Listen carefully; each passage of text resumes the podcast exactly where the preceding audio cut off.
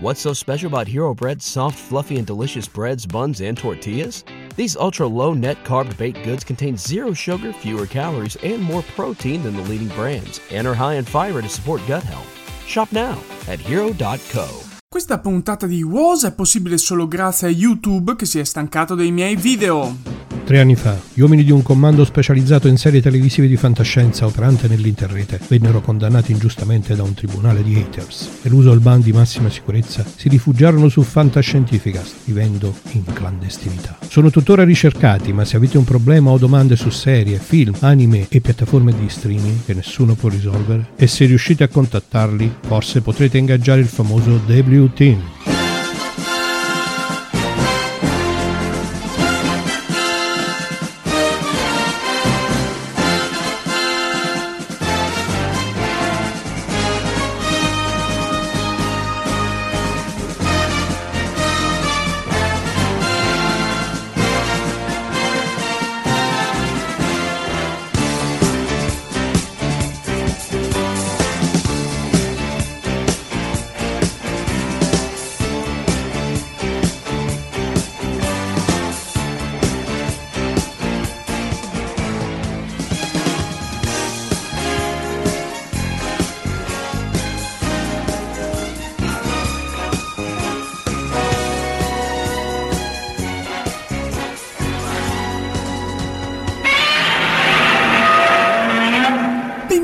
Cari fantascientifichini, probabilmente non vi ricordate più chi sono, ma il vostro amato M è qui per una nuova puntatonissima di Words on Streaming da ascoltarsi solo sulle frequenze dermettiane di Fantascientificast.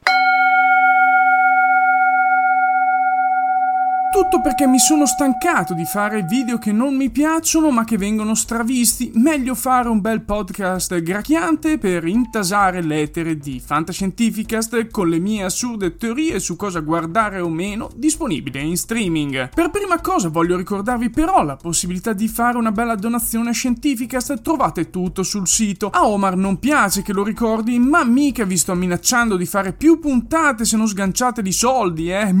A parte le battute, una donazione è un modo per ricordare il vostro affetto a Omar che tiene in piedi di tasca sua questa baracca. Ritornando a questa puntata sarà divisa in tre parti, la prima dedicata a qualche anime cinese, la seconda ad un film Prime e la terza ad un film Disney Marvel. Immaginatevi quali potrebbero essere preparandoci ad ascoltare Shrine di Leo Ieri.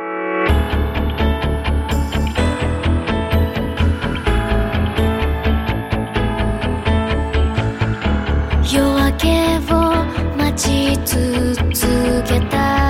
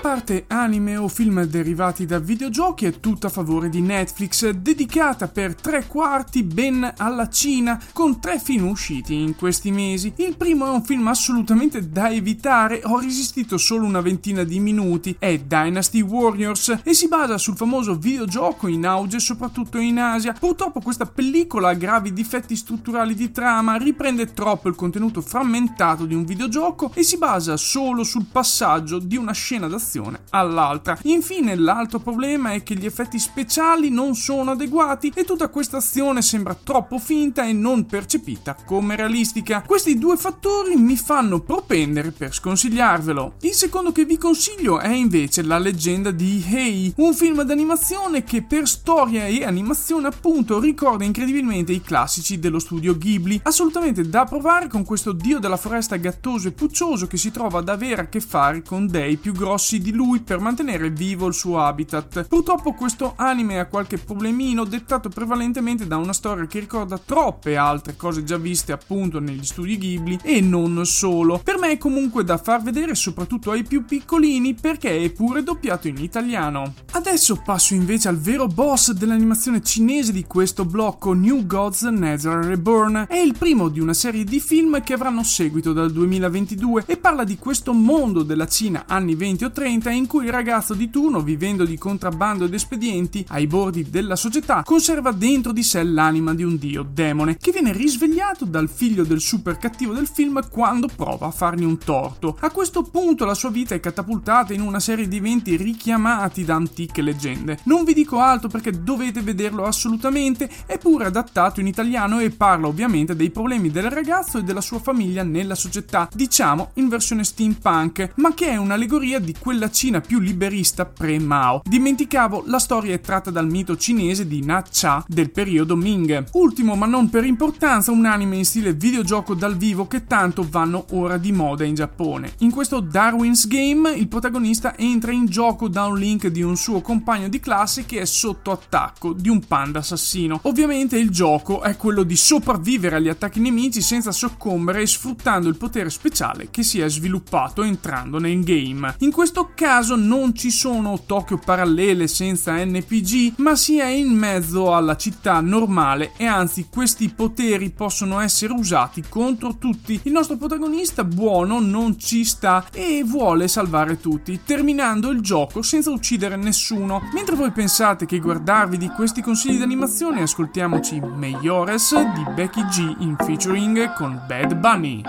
A me gusta me traten como dama,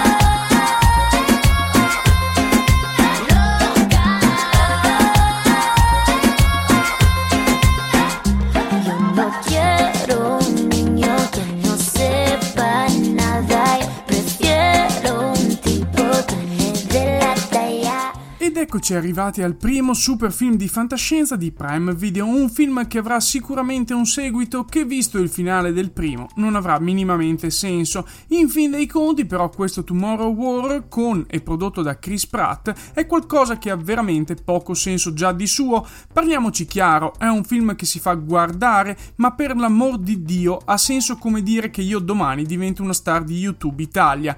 Visivamente è uno spettacolo per gli occhi e rimpiango di non averlo visto in una sala cinematografica o su un televisore da 80 pollici. Però a livello di trama è assurdamente assurdo, pertanto è giunto il momento di far suonare la campana dello spoiler che da questo momento non ci abbandonerà più fino alla fine della puntata. Trama è molto semplice. Durante la finale della Coppa del Mondo in Qatar tra Brasile e Argentina, che tutti ovviamente negli USA stanno guardando, forse era questa la vera fantascienza, arrivano dal futuro un gruppo di umani che dicono che da anni stanno combattendo contro alieni e che stanno perdendo. Quindi assodano qualunque umano non in vita in quel periodo storico per andare là e fare a pacche e morire molto male. Già qui mi fermo un attimo, stranamente il concetto di linee temporali è stato eviscerato benissimo, ma è assurdo che vengano qui anziché per darci tutte le loro informazioni e prendono tuppe di umani da mandare là a combattere, una scelta molto made in USA. Comunque Pratt va là e fa il figo di turno essendo ex militare e comandato da sua figlia cresciuta, quel pezzo di bonazza della Yvonne Strahovski. Riesce a riportare indietro fra l'altro un virus per uccidere questi alieni. In questa parte è preponderante il rapporto padre-figlia con un accenno addirittura all'incesto tramite una battuta. Sappiamo sappiatelo. Il finale è poi qualcosa che non sta né in cielo né in terra, hanno il virus, riescono a desumere da dove arrivano gli alieni e cosa fanno? Vanno loro ad abbattere la nave nemica, come se fossero i più fighi e gli unici del pianeta a poterlo fare. A parte che il virus non servirebbe, ma come gli USA e i russi insegnano una bella bomba atomica, avrebbe risolto tutto in due secondi. Insomma, è un film incredibilmente esaltato, assurdo e con un finale che definirei pure misogeno e senza senso. Un film vuoto di trama e con valori sorpassati che fa il verso dicendo di essere nuovo e innovativo. Merita solo per i mostri che sono così ben fatti che porca miseria te li puoi sognare la notte come fossero veri. Ora, per dimenticarci di tutto questo, ascoltiamoci un po' di Ligabue ballando sul mondo. Siamo della stessa pasta,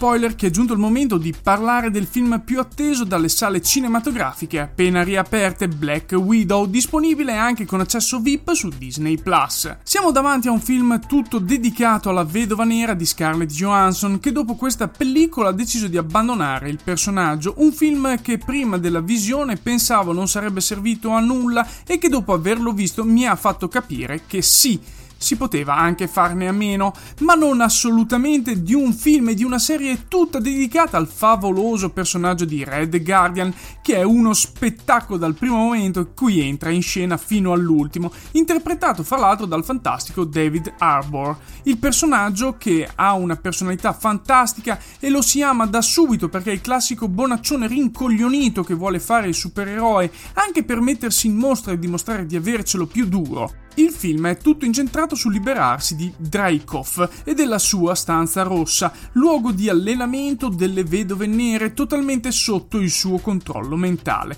Dopo l'inizio della famiglia negli anni 90 e il salto al post Civil War dove Natasha sfugge da tutto, si passa a Yelena, la sua finta sorellina che viene liberata dal controllo della stanza rossa tramite un siero rosso trasportato da quella che pare una sua ex compagna. Da questo punto diventa una storia di una finta famiglia disfunzionale che si ritrova dopo 25 anni e tenta di rimettersi a posto. Fino ad arrivare alla fortezza volante di Dreykov, questo dramma familiare raggiunge livelli così grinch che ragazzi, parliamone, potevano tagliare parecchio. Molto bella questa battaglia nella fortezza volante, ma ripensandoci a mente fredda, anche lì poco senso nel susseguirsi degli eventi. Comunque un bel film spettacolare da cui esce vincitore solo il il personaggio di Red Guardian e in parte Yelena con le sue battute e frecciatine a Natasha che fa le pose durante i combattimenti. Mi ha strappato un sorriso. Sicuramente Yelena la rivedremo con la dottoressa Allegra della Fontaine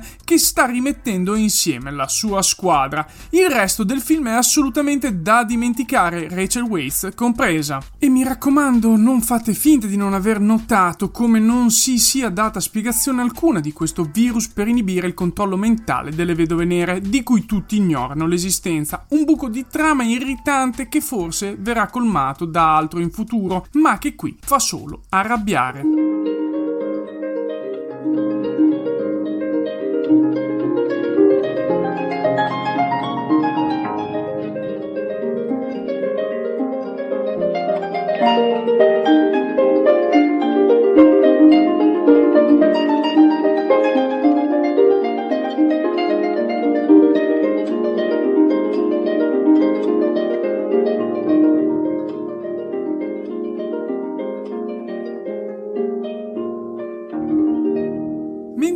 State sperando e forse pregando come me per rivedere presto questo Red Guardian, anche questa puntata è giunta al termine. Spero che i miei consigli e sconsigli vi abbiano fatto piacere. Per altre cose contattatemi tramite i miei social cercando Marco Taddia e soprattutto andando sul mio YouTube a vedere i miei video con commenti e anticipazioni, facendomi sapere cosa ne pensate di tutto quel mare di uscite che ci sono ormai ogni mese sui servizi di streaming. Fate anche un salto su marcotadia.net che mi devo ricordare di aggiornare più spesso. E noi cari fantascientifichi ci si sente alla prossima. Un abbraccio anche a Omar e ciao Words on Streaming è una rubrica aperiodica ospitata da Fantascientificast e realizzata in ogni sua parte da Marco Taddia. Potete trovare Marco sui principali social network cercando Marco Taddia, tutto attaccato, sul canale Telegram MTI e sul sito marcotaddia.net dove potete anche sostenere il progetto con una donazione.